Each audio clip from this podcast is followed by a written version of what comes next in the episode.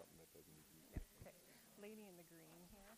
Lady in the Lady in green, long hair, right here, straight ahead of us. With- with Coat. Yep, right. that's the couple. That's the couple. Um, when her husband. He's standing in the green Yeah, yeah. the. Yep. And then, um, oh, and then to our right here, um, chit chatting to our right.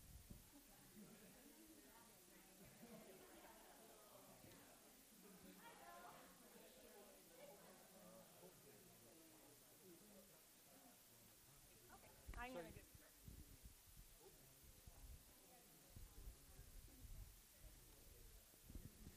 Okay. All right. Thanks everyone for coming out tonight. It looks like we have everyone here except for one life group leader couple that are out of town. Jay and Kelly are out of town. So that's a great showing. Awesome. And then we also invited the some of the youth group leaders, the senior high youth group leaders. So we have Colton here and Ethan here um, as well. And yep, we have a few more of these. If you didn't get one of these, these have been floating around. A handout for Ben's teaching here in a second.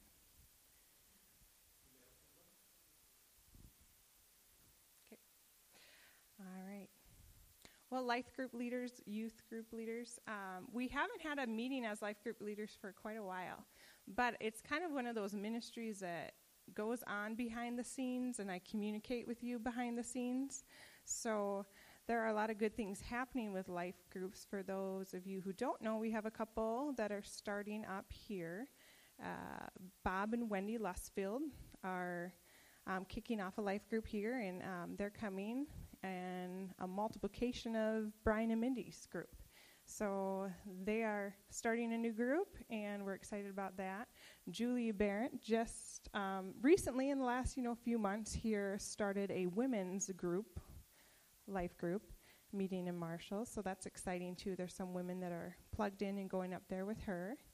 And um, a few life groups are changing, evolving, and um, good things happening there. So um, behind the scenes, as you know, I can plug people into your groups and we'll email back and forth, chat back and forth about that.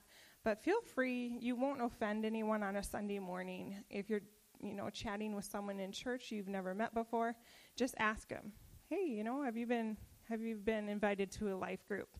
If they haven't, then that's a good opportunity for you to tell them about life groups. And I always have, which I'm going to update after tonight with all your new info, um, one of these life group leader lists with your pictures on it. So I often give a new person at church, here are our leaders, and here's a picture so you can put a face to the name and go from there. So feel free to, to continue to invite people to your life group. However, a lot of times you will ask me first, which is fine too. Have they been invited to one? And then I'll do some investigation and we get them plugged in. Either way is fine, but um, don't shy away from just being forward and asking. Um, the life groups will continue to meet. Our goal is for you guys to meet uh, twice a month, though some of you have chosen to really commit to once a month. And I know with little kids and stuff like that, sometimes once a month, if you commit to it and you do it, um, that's great. But twice a month is really the goal. And so if you can, you know, you can commit to twice a month, that's awesome. If it's once a month that's just working for you guys and you're in a groove, then keep it up. But um, just get that commitment. One thing that I hear from you guys is scheduling is hard, commitments are hard, people are busy. Well, we're all busy. And um, that just, you know, I encourage people that I hear that are getting frustrated. And if you've ever led a group of people, you're going to get frustrated, right? Because it's people. um, but look at look at your group, see what time works, and commit to a couple dates. So, say you're going to meet on a Friday night. So, talk with your group about May and June. Pick two Friday nights and commit to them. Communicate it and commit. And no matter who shows up, even if people bail at you the night before, you still meet. Because otherwise, it creates this culture of are we meeting and aren't we? Oh, life group, do you think we're meeting? Oh, I don't know. And then it's kind of this wish washy thing. But if you're a leader and you say, I'm going to meet even if it's one on one time, maybe we just have a cup of coffee at night and end up praying with with one person in our group, it's not a loss of time. It was God ordained either way. So pick your times and then decide, communicate it to everyone, and then just commit. Just do it.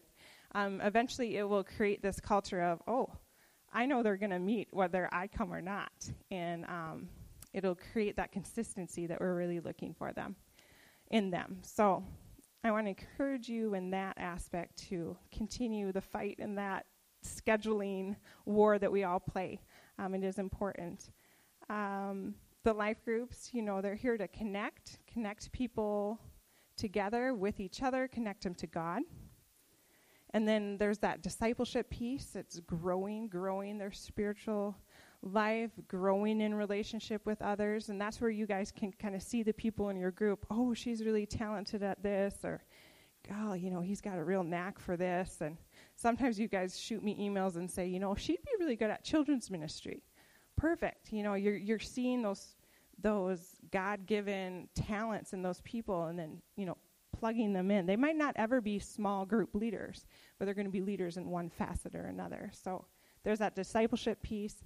And then the connect, grow, serve. The serve part is, um, like I said, they might not serve in a small group leader role, but they're going to serve somewhere in some way. They're going to influence people in their lives. So if you can kind of just foster that and develop that in the people in your group one way or another what's it, it's maybe it's in their workplace maybe it's you know out in the community maybe it's right here in these four walls either way they all have influence they all have purpose and kind of just seeing that in each person in your group. So that's the purpose of them um, i'd encourage you to throughout the summer a lot of times groups do more social nights. You know you're doing studies and topics and this and that but it is a great time of year to do a few social nights and view them as evangelistic outreaches. Um, have a barbecue, and then you can also invite your neighbors or friends and stuff that typically wouldn't come to your living room for a Bible study, but they might come over to barbecue or golf or something like that. And that's just a way to kind of, you know, draw them into maybe eventually coming into your living room for a cup of coffee and a Bible study. So just different things to think about um, and communicate with your group. But there's a lot of good growth in these, and uh, I'll be honest, I'm already looking for a couple new life group leaders. Some are dissolving a little bit, and as more people come into the church, I know several of your groups are like max size. So, so be looking for those people underneath you too. Um, and if you have someone on your mind that could lead a group, please let me know as well. With that, um, I'm going to pass around while uh, Ben is teaching and just throughout the evening. This is just my little update you're familiar with, but just fill out the update where you meet, when you meet, who's in your group, that um, thing again. And I put all the updates on, like I said, this this list with your names and your meeting times and your photos to get those out to the newcomers in church. So please update me. You can pass these around. Once you fill it out, just put it behind the other ones and just keep passing the clipboards, and then I'll col- collect them at the end of the night. So I'll pass those around. And um, Ben is going to teach tonight and minister tonight on leadership, on why we're here. Um, we're all leaders in this room, and uh, he's going to speak to that. But first, I'm going to pray. Father, Lord, I thank you that that we have the opportunity to serve, God, that we have the opportunity to influence the lives of these people, Lord, in our life groups, in our youth group, Father. Lord, we're all leaders in one aspect or another. And God, I just pray that you would speak to us tonight, refresh us. Pray that we'd have uh, just a real energy going into the next um, period of time in our small groups. Lord, I pray that you would just keep drawing people to our small groups, Lord, and that they would be a time of real spiritual growth.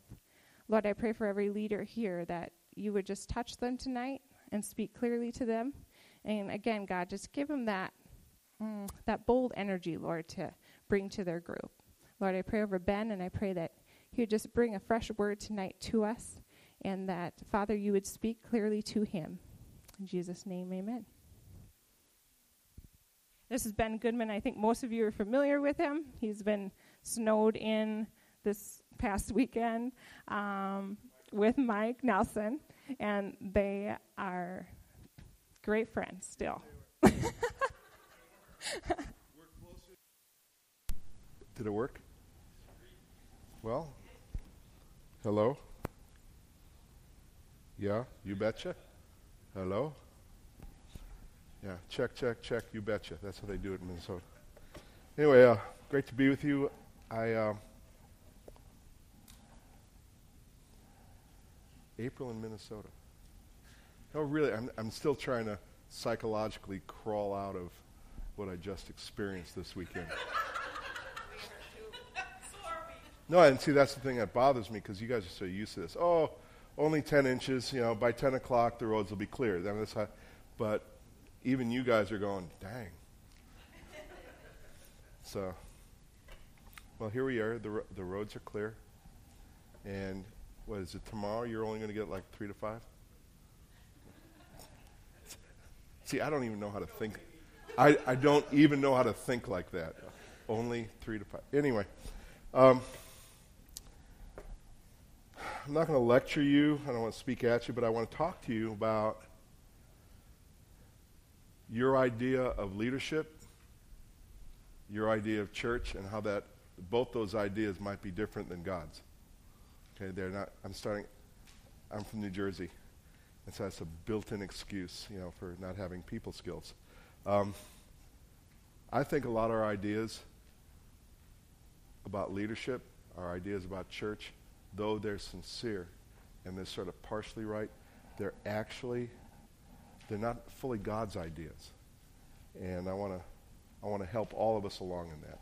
Okay? I'm going to say something pretty weird, um, pretty bold, but it's actually true. Um, I'm going to talk about leadership first. It's the concept of leadership. Everything rises or falls on leadership and leadership culture everything. And before you get all spiritual on me and go, well, what about God? All right? If you look through the Bible, uh, God chooses uh, to do things through leaders. Throughout the whole Bible, Adam was like a leader over this little plantation. I mean, this doesn't make leaders more valuable in God's eyes. But you got to realize that everything, everything, everything in God's economy rises and falls on, on the quality of leadership and for a group and so the quality of the leadership culture, you know, how you look at leaders. Um, one of the things, like our church, look, it's not because we're big, but we're a big church. We're depending how you count, between 9,500 and 10,000. And you know what we're known for? We're known for two things outreach and leadership development. And I'm the pastor of leadership development. And when I first said yes to that position, I said yes and then go, what the heck did I just say yes to? Because it's so big. It's all this, you know. And the guy that I was accountable to, he goes, why don't you actually live out what you teach to other churches that the primary job of a leader is to develop other people, not to do things. And I went, oh, yeah, that's right. Here I am. I would teach that, but in the back of my soul was the idea that real leaders are the ones who do everything. It was, it was very difficult. So I hope you have some of those aha moments. Stuff you think you know, but then when but then your soul might rise up and go, wait a second. We are all leaders. This was a big revelation for our church maybe 15 years ago. Uh, Michael Fletcher, he wanted to develop a leadership culture, meaning people who saw themselves as leaders. You know, for the kingdom of God to grow, you got to raise up leaders. How do you do that? Uh, you could have classes or you could have a culture. you grow a lot more in a culture than a class. And but he found that one of the problems was as soon as you start talking about leadership development, 80% of the people listening to you go, well, that's for the other 20%. Because I'm, I, you know, I just serve God, I'd like to help, and yada, yada, yada. And so it took a while for them to go, wait a second. Everybody's a leader. And, and here's the first thing you want to keep in mind. Here's what makes you a leader. You have a, you have a sphere of influence.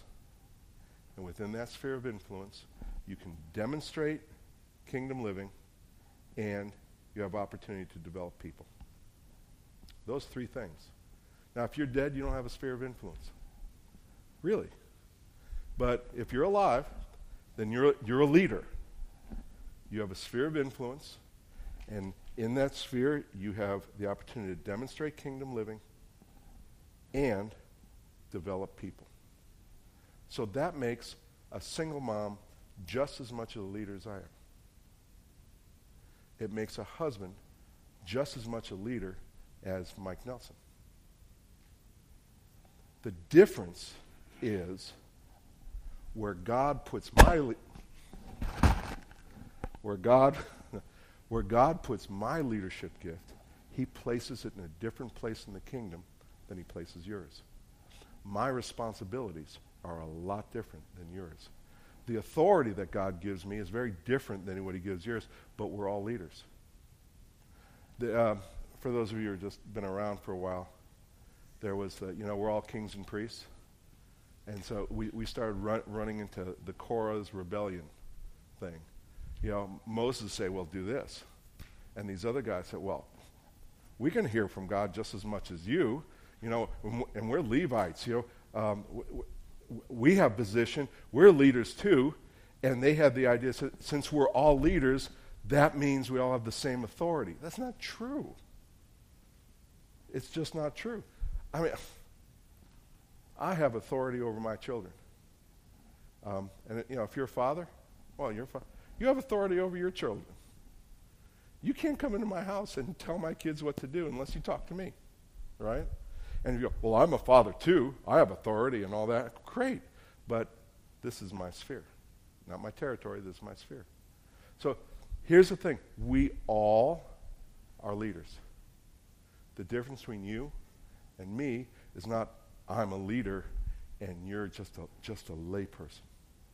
The difference between me and you is that I'm given a certain sphere of influence and you have a different one. That, that actually is earth shattering when you start applying it to your own life. Um, we can all grow as leaders. I want to talk more about what that is.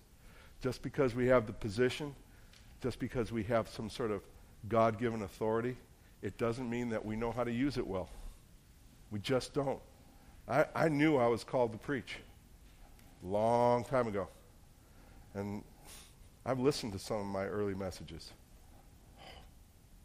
It wasn't good. you know, theologically, just everything. It was just sort of little whack. Um, I had the authority, I had the position, but I had to learn some stuff. I had to grow. So just because we're a leader, we're all leaders, it doesn't mean we can all lead well. That, that means we can all grow in these things. You know, um, if you're a husband, great. Are you growing as a husband? Are you a small group leader? Yeah. Are you growing? We can, and actually, you'll see why we must. Not in a legalistic sense, but it's like, who wouldn't want to grow in their position of authority?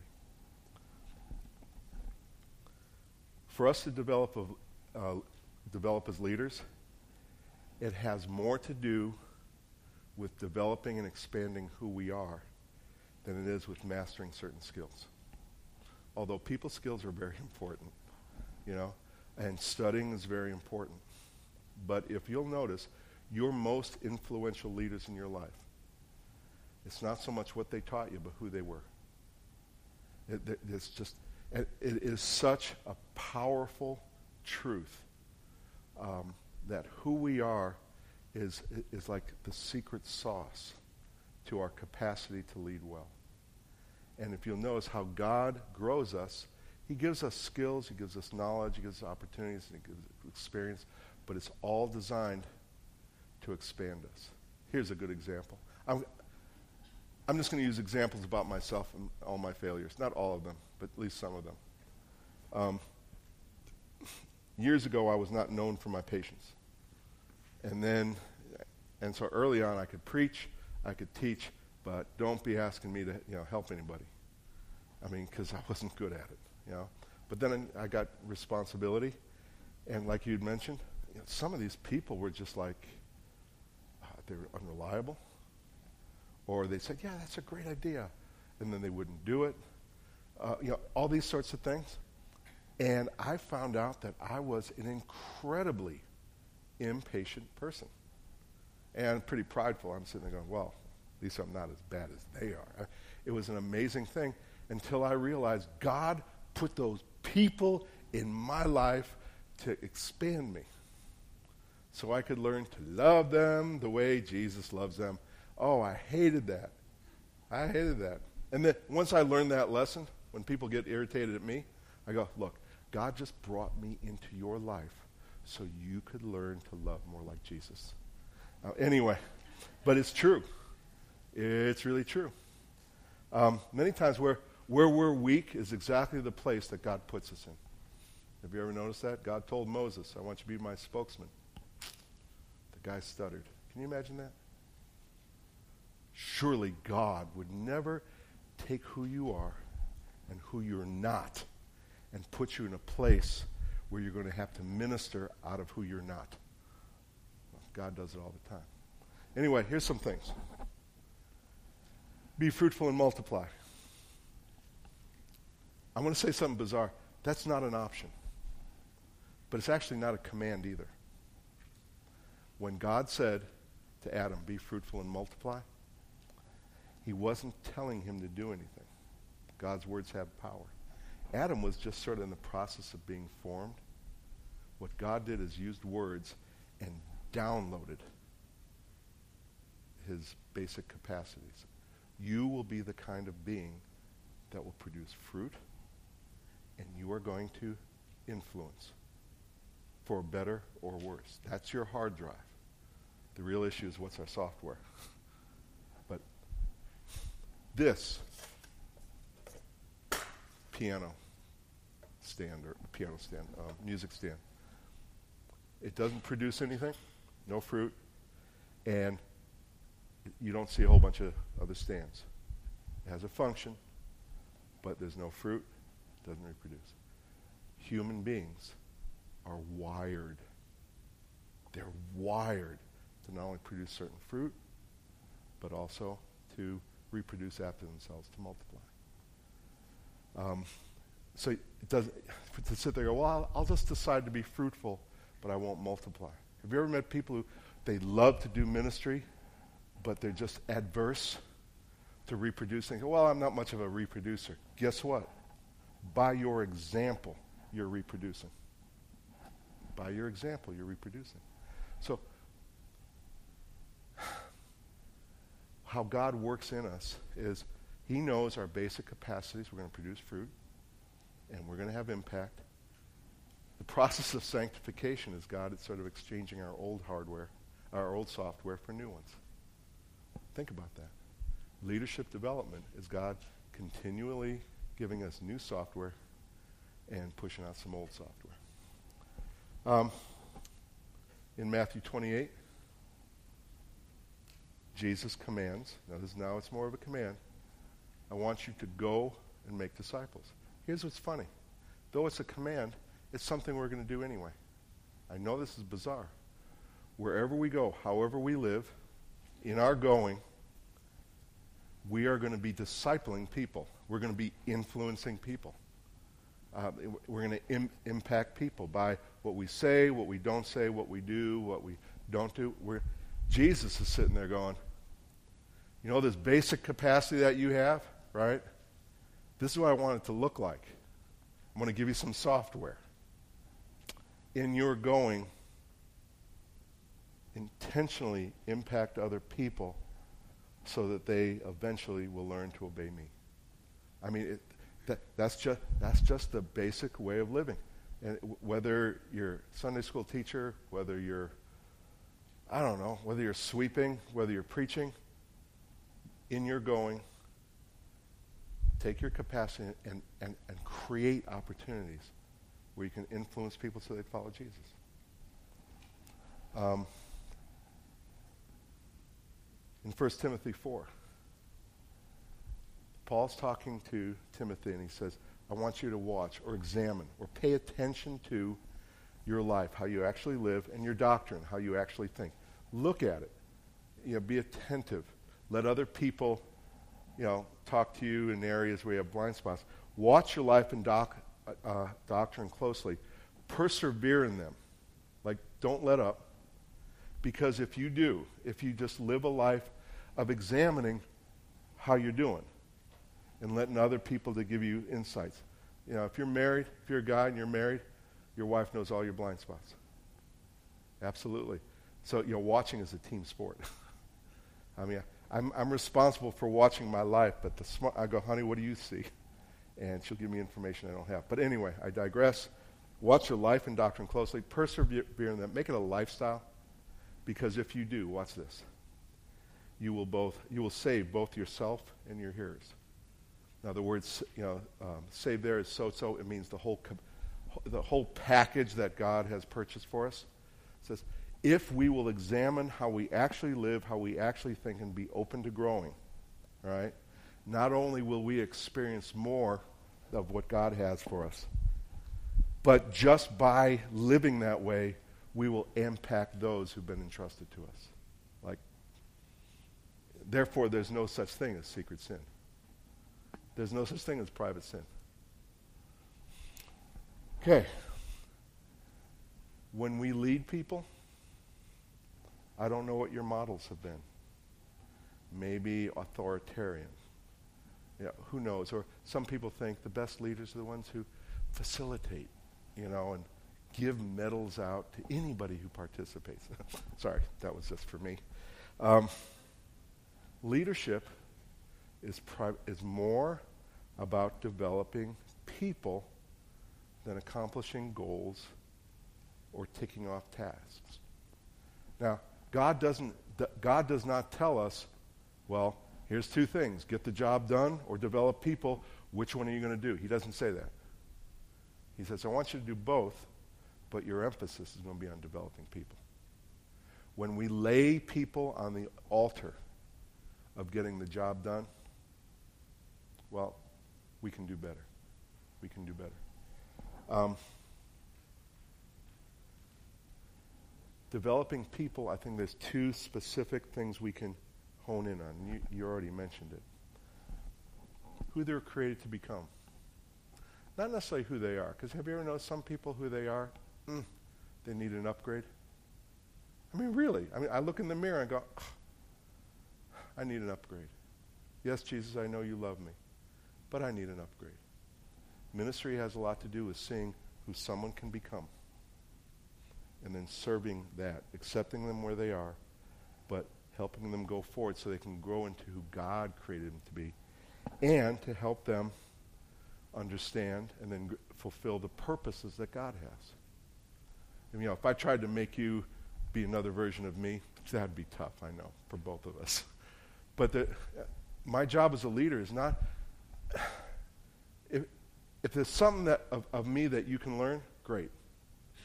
But my job is to serve you in such a way that you can get a clearer idea of how God made you and to equip you, give whatever you need that I can give you so that you can grow, so you can fulfill your purposes. Because God made you. I didn't. He gave the church um, uh, apostles, prophets, evangelists, shepherds, and teachers, otherwise known as leaders. He gave them to equip the saints. Doesn't say just teach. Equipping is more than teaching. To equip the saints for the work of ministry for building up the body of Christ. Actually, those are two distinct things because building up the body is something that we're all call, called to do. We're all part of the family, use our gifts to help one another out and all. But our ministry will include the body, but will also be for out there in our community, at our workplace, whatever it is we're called to do. We are God. This is non negotiable. We don't have to guess. God's got the answers. We are his workmanship, created in Christ Jesus for good works. which God prepared beforehand that we should walk in, the, in them.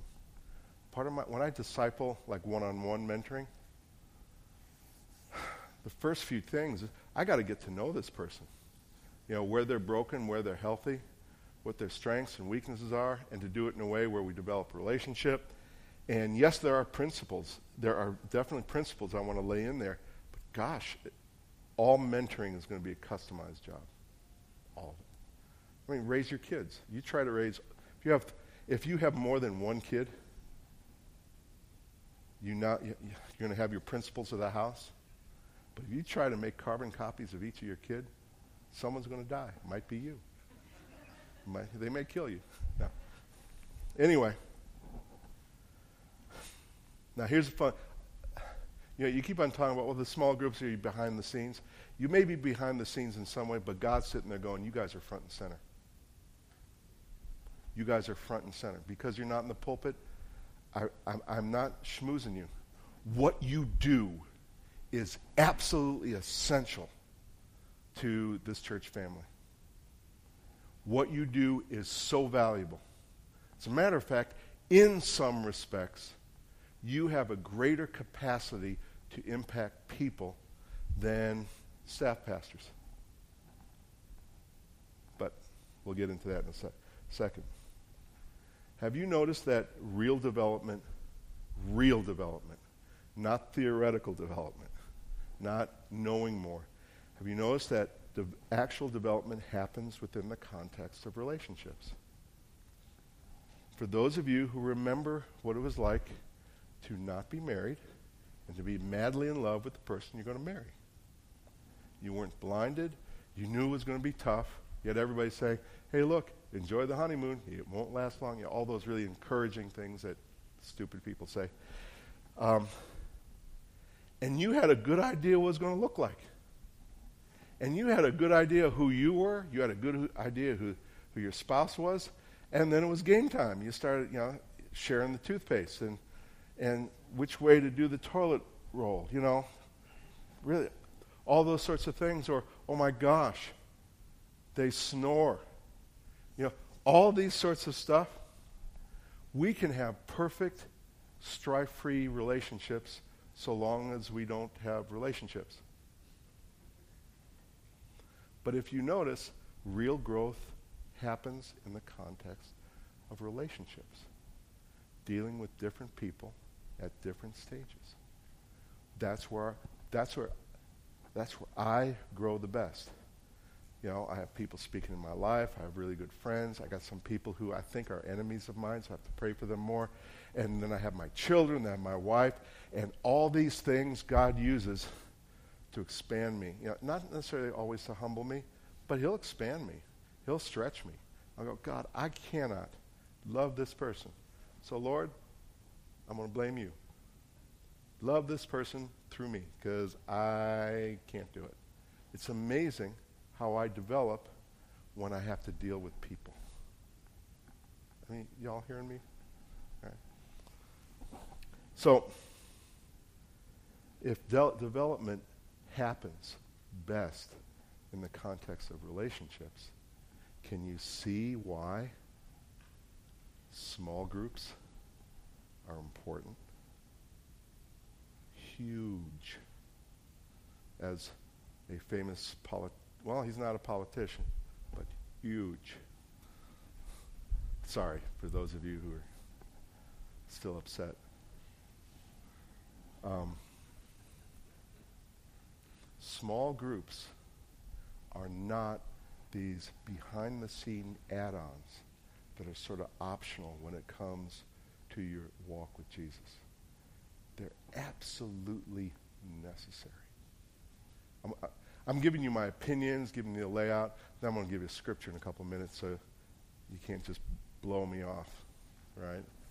Um, if small groups are the places where people can really learn to grow.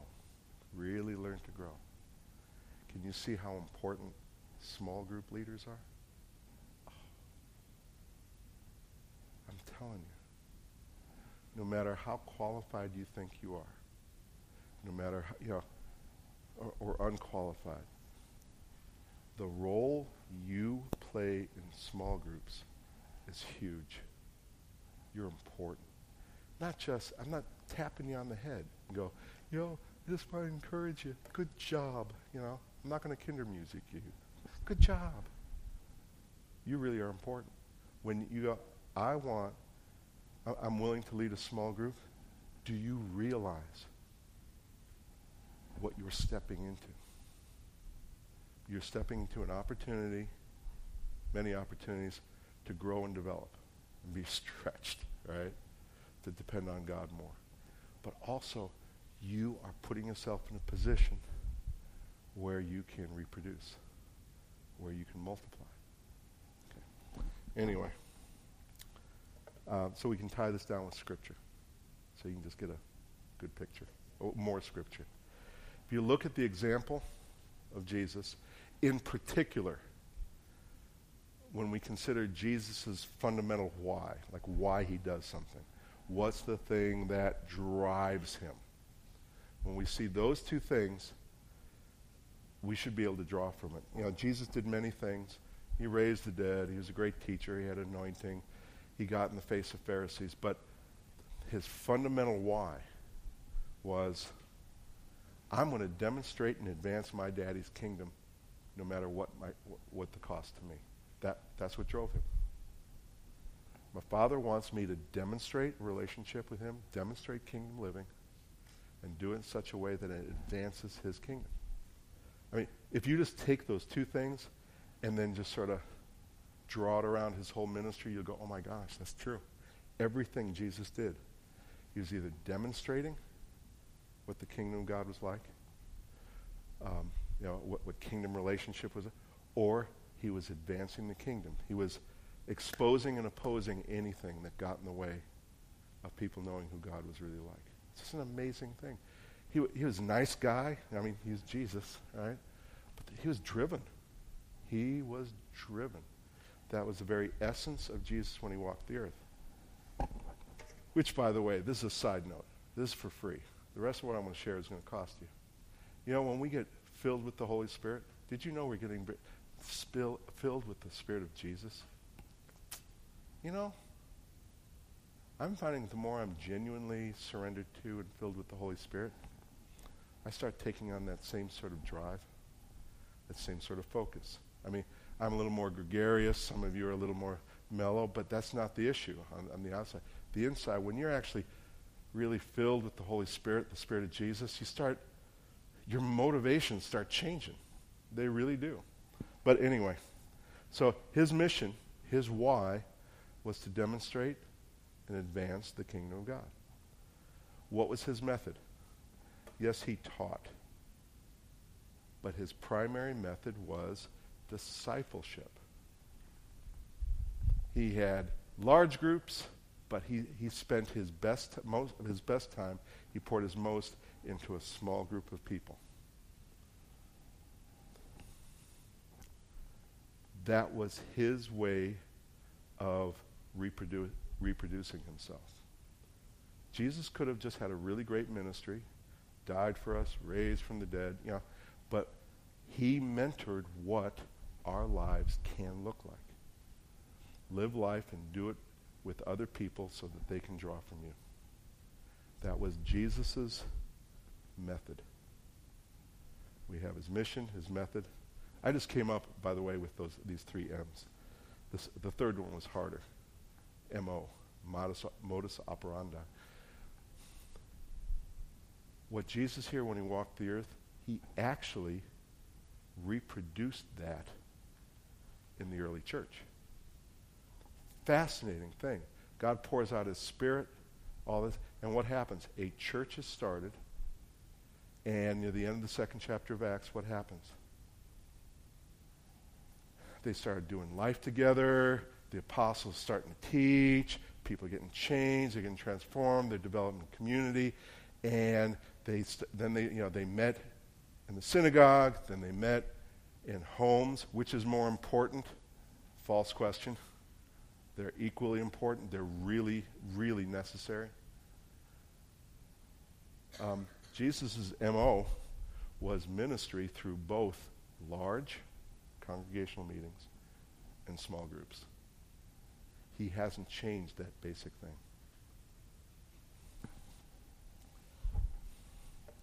Uh, just as a side note, our whys drive what we do and how we do it. No, ma- no matter what we say, and sometimes no matter what we think. If you examine what we do and how we do it, it's a great diagnostic tool. Just look at what you do and how you do it, and you can pretty much work backwards and figure out why you're doing it. You know, what's your motivation? Okay? Let's say this guy, a guy goes, man, I, I just, I just really love my family. They're number one priority. Okay. Let's look at your checkbook. What do you spend your money most on? What do you, you know, well, I got fishing. You know. um, what, uh, what do you spend your most time on? I mean, genuine quality time. What do you do that? When, when, when someone in theory says they're about this, then you look at what they do and how they do it. You can find out the real thing. I mean, sometimes that's embarrassing. I mean, it's been with me. Years ago, I love doing gigs. I love doing ministry. And in my head, I'm advancing the kingdom of God. Then just God got a hold of me. He convicted me. He just said, you know, your heart's just not right. Because I thought, oh my gosh, all these people love me. I'm accepted. I'm good. It was the weirdest thing. And I, I didn't change doing ministry, but I had, I had to exchange my why for God's why. Yeah, I still think I got a little bit of that going on. But do you know what I'm saying? And, and so I looked at my schedule and I realized I was filling up the schedule so that I would feel accepted. Painful when, when the Holy Spirit just turned the light on, convicted me of that, said, you know something? I want to change that. Anyway, our whys really do drive our whats and our hows. Um, you know, when people go, oh, yes, I want to have great impact on people. You know, I just want to advance the kingdom of God, really influence lives. Okay, you want to learn how to disciple people? You want to reproduce? No, I'd rather do what I do. Now, does that make them bad? Absolutely not. But you find out what's really driving them is, I just want to be fruitful. That's the thing that drives me, as opposed to be, I want to multiply.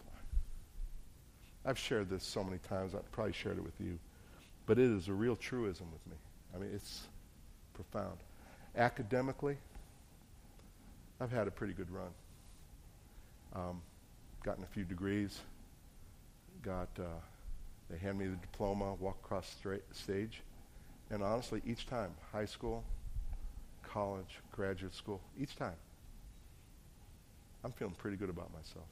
Rightly so. Why? I worked hard. I invested. I earned my degrees. Of course, when I got my graduate degrees, um, I was saved then, so I had to give some glory to God. But it's still a, a sense of personal accomplishment. I mean, there can be a good product. Yes. All right? My heart was big, and I'm. Now, my girls are still young 15, 14, and soon to be 9. So they haven't gotten any diplomas yet. But I'll tell you this, and I know it's true. I don't live for my fruitfulness near as much as I live for their fruitfulness. I know, my kids are already telling me, when I get my diploma, Dad, can you just sit in the far back? Right? So when I see them walk, I'll go, I'll give all the glory to God, and I'll say, yeah, they made right choices, but I'll go. I had a part in that. I, that was my passion. And that's actually the passion of mature leaders. We go, it's not what I do, it's what I can help other people do. And that's what you get excited about. And since I know you're all such a, you guys are really generous, you like people and all that, your transition to that will be a lot easier than my transition. When someone's success makes you more happy than your own. Um,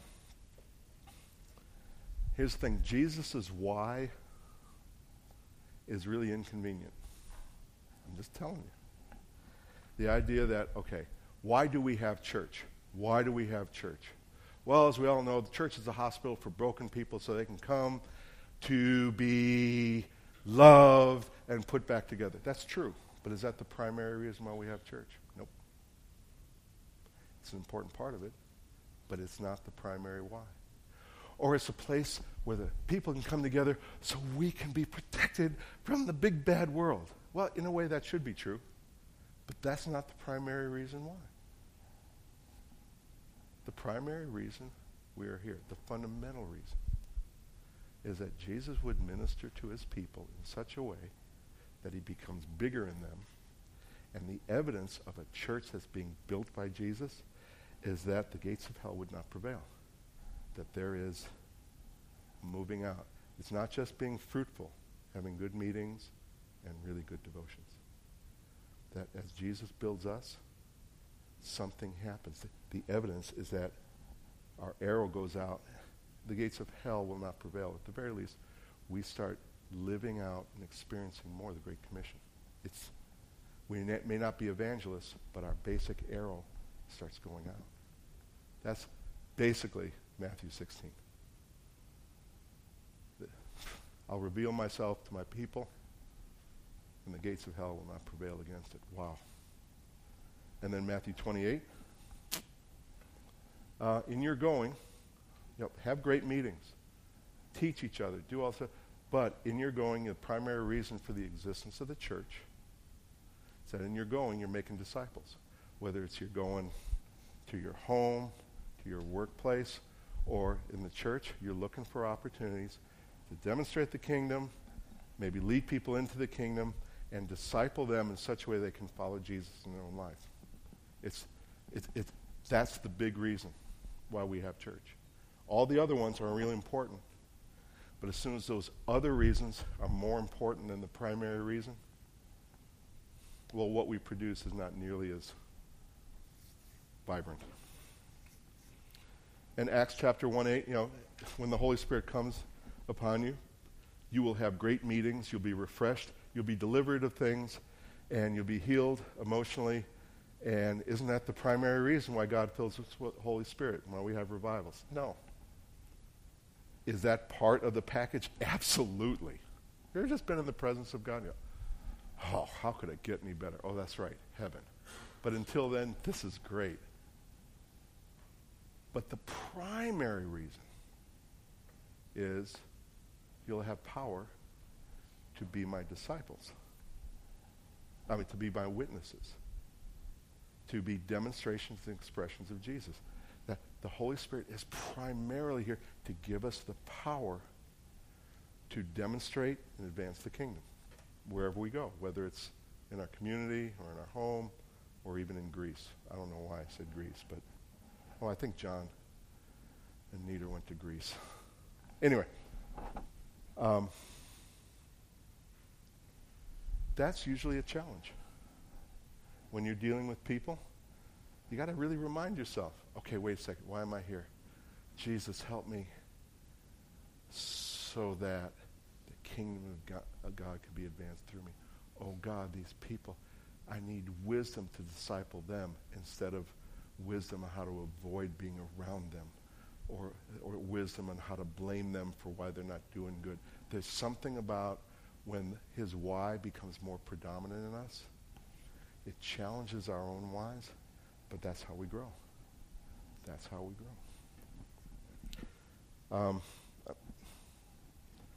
the problem of barren leaders. Barren leaders, they love people, you know, they, they do things, but leaders develop people. They don't just teach them. Yeah, my, my oldest daughter one time, she, she goes, Dad, mean, she was almost lip syncing some of the things I was telling her, you know. I go, Dad, I know it. I know it. I know it. And she just said it. She goes, I know I'll get around to doing it. You know, I'm struggling with that. But Dad, I need more time with you. That hurt. But here's the thing. I want her to grow. It, me just teaching her and telling her it was good. I mean, she heard it. She, I mean, she, she obeys. She does. And she's happy she does. But when I pour my life into her, when, when I'm actually trying to reproduce something in her other than compliance, I'm a better daddy. I mean, I still stink, but I'm, I stink less than I used to. Um, barren leaders are like that. And we know it. We know it. We know we're doing everything we know to do. We're not getting the results. Usually we beat ourselves up or we try to ju- justify ourselves. Instead of doing, going to either side of the ditch, just go, hey, God, there's some things in my heart. Would you please expand me so that I can not only be fruitful, God, show me different ways, change my heart, give me great different opportunities so I can multiply. You know, barren leaders, when you get frustrated that you're not getting the results you think you should have, you can get discouraged, or you can blame someone, or you could look at it as one of your best leadership opportunities. Lord, I give up my idea of what it is to be a successful Christian. Would you expand me so I could not only be fruitful, but so I can multiply? And that's where the change comes. It's really cool. I've gone through that many times. So here's how you change your why. I think it's a lifelong process. All right. Um, in John chapter 20, the disciples are following Jesus. They love what he's doing. They're really excited, and they're pretty excited that they're associated with him. Look, I'm with the big guy. And uh, Jesus is doing cool stuff. They worshiped him. And then Jesus turned to him and he says, You know, as the Father sent me, I'm sending you. Can you imagine that? Whatever it is you're doing, whatever it is you're, you're doing, whatever you think your gifting is, whatever your lane is, that's great. That's awesome. But can you and you're following Jesus, thinks he's great, and he just turns to you and says, Hey, um, you know, as Father sent me, I'm sending you. Would that startle you? Would you go, wait a second. I, d- I just want to teach people. Or I just want to, but as the Father sent me, my mission is your mission. I mean, you don't have to die for anybody's sins. You don't, don't do that. But, you know, my mission is your mission. My MO is your MO. My method is your method. As the Father sent me, I'm sending you. That should that challenges me. You can either go, well, God, good enough is good enough. I know you still love me. Or you can go, God, would you just do things in me that would grow me toward a more robust version of what I'm currently doing? And just see what God does. I have found that surrendering my whys for his whys without knowing what it's going to look like, it's really helpful. You know, um, God, this is what I want. This is where I'm comfortable. This is where I'm secure.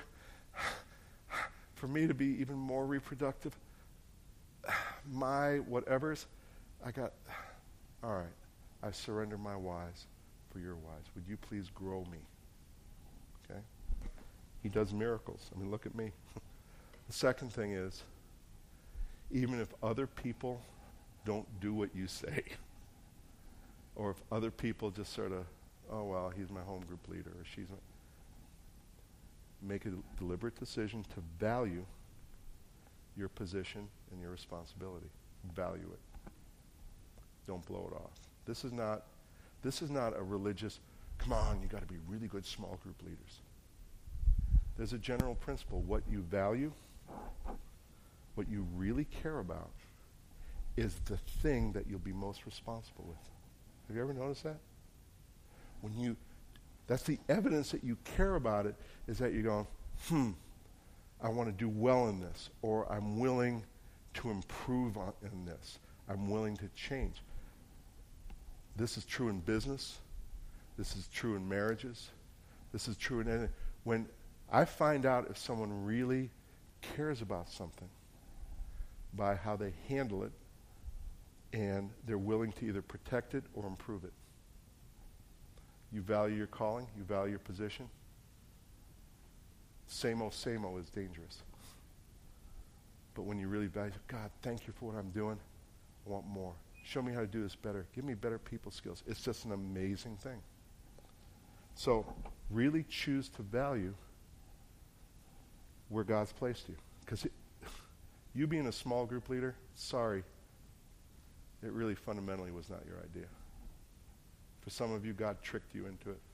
he did, right? You're part of a small group, and then the leader leaves, and there you are. You know, that God will put us in positions where we have to depend on Him. So, one of the ways you can, t- uh, two ways you can uh, value properly your position and responsibility. Choose to grow as a leader for other people's sakes, not just your own. The people that God's going to entrust to you, God, I want to grow. I want to expand for their sake. Remember that scripture in Timothy. Watch how you live and act so that as you grow, you'll impact others, those who, who are hearing you. The other one is depend on God for your personal development and expansion. I can't tell you how many times, God, I can't do this, or I don't want to do this. In the place where I'm most resistant or place where I'm most afraid, that's the place where I say, God, I'm afraid, I'm resistant. Just being honest. Here, I give you title to this area. Change me here.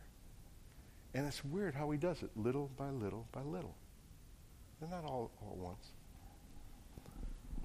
And then the last one is, I think, the, one of the hardest things to do. You know how p- some people are passively teachable? Oh, yeah, you know, if someone wants to help me out, I'm open. I'm open. I think that's great. But to be actively teachable and actively discipleable, to actually pursue. You know, I'm, I'm not trying to cast vision for your sphere, but I think it'd be great you guys every so often get together and, and everybody says, here's one challenge that I met in my small group, and here's how I sought God and here's the resources I got, and here's the results that I got, and then you report that so everybody else can learn from it. That just, or here's another one. to be teachable is always to look at other people who may be a little bit further down the road and asking them, asking them, hey, is there anything I can do to upgrade, change, you know, just change? Can you help me? Um, that's why men's groups, when men really commit to it, so they can be better husbands, if they're the ladies are going, oh yeah, this works.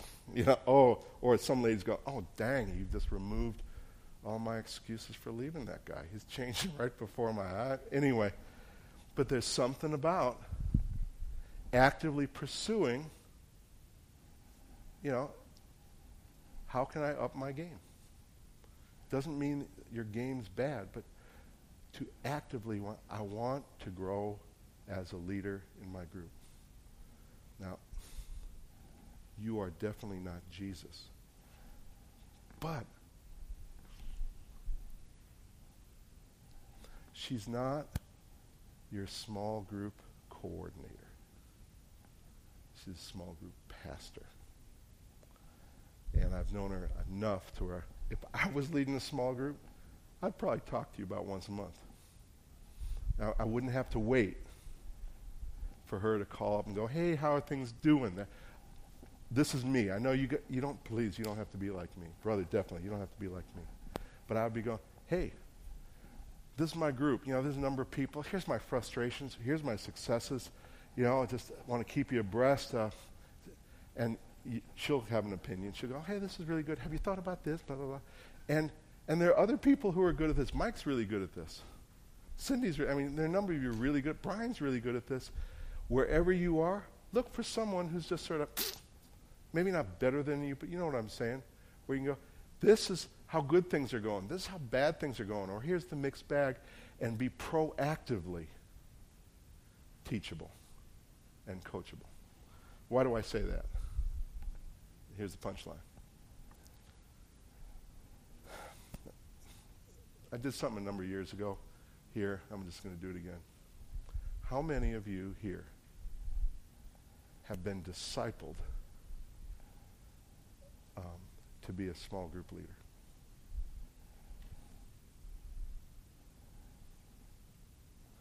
Think of that.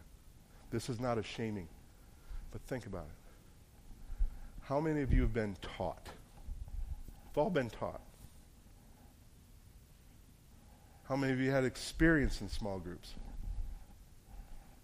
How many of you have been discipled in being a small group leader? This is not to anybody's shame. Not at all. Years ago, one of those few times where God, you know, sort of out here speaks to me. He just got out of nowhere. I was weeding my garden, which that was in Idaho, and it was my wife's garden. And I only did it. I, I was just looking for points,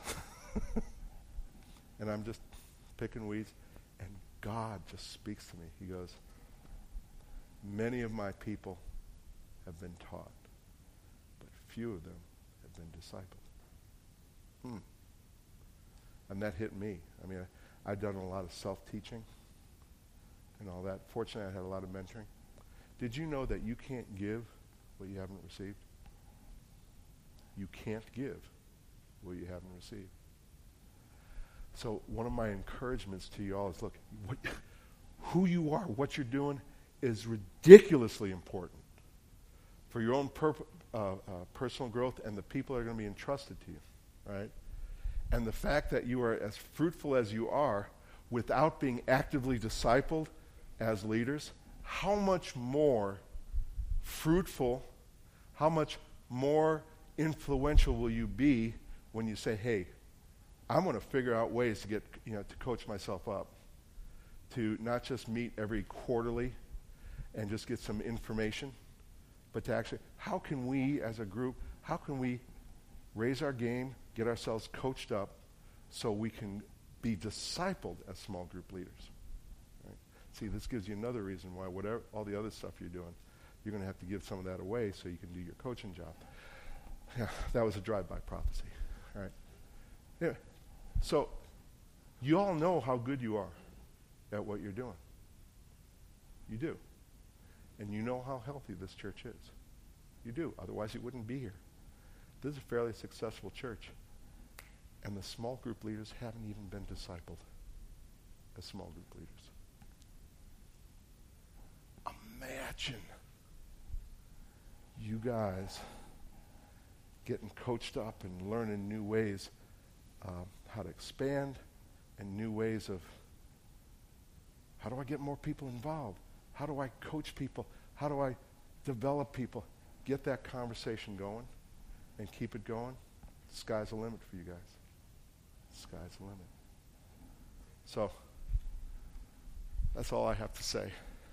I hope that wasn't too, but really, I mean, I took you a long route, but if you've never been discipled as a small group leader, you're going to produce fruit. God's going to use you and, you know, and you get to heaven, and you'll get a couple you know, medals, and maybe, maybe you get a color TV. But if you go, no matter what I think I'm capable of doing, I'm going to get coached up. Where I'm strong, I'm going to get stronger. When I'm weak, where I'm weak or afraid, I'm going to see how I can get better at it. You know, what, whatever it is, you start doing that, your fruitfulness will increase, your personal growth will increase, your capacity to influence others will increase. And in heaven, you'll have a 60 inch flat screen TV mm. with ESPN Classic. Anyway, some of you are going, who cares? So I want to pray for you, and then I want to minister for a while. Uh, how late are we going to go? To 8.30? Is that what you said? 8.30-ish. Ish. We're in Minnesota. Ish can mean till I'm done. All right, Lord Jesus sometimes you put us in places where we, we don't see the value of it, but once we see the value of it, it just it awakens something in us. It brings hope, a desire, not to be more loved, but to be more effective and even to change. It's true when you know when we when we have our first first children, you see the responsibility and we go, Oh God, help change me so I can be a great parent. God, for us as leaders, Would you, would you expand us? And, and, and would your why be more a part of our why than it's ever been before?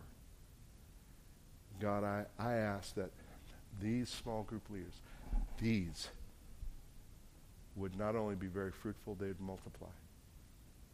And out of just coaching each other up, raising each other's game, being actively pursuing better ways to lead people, God,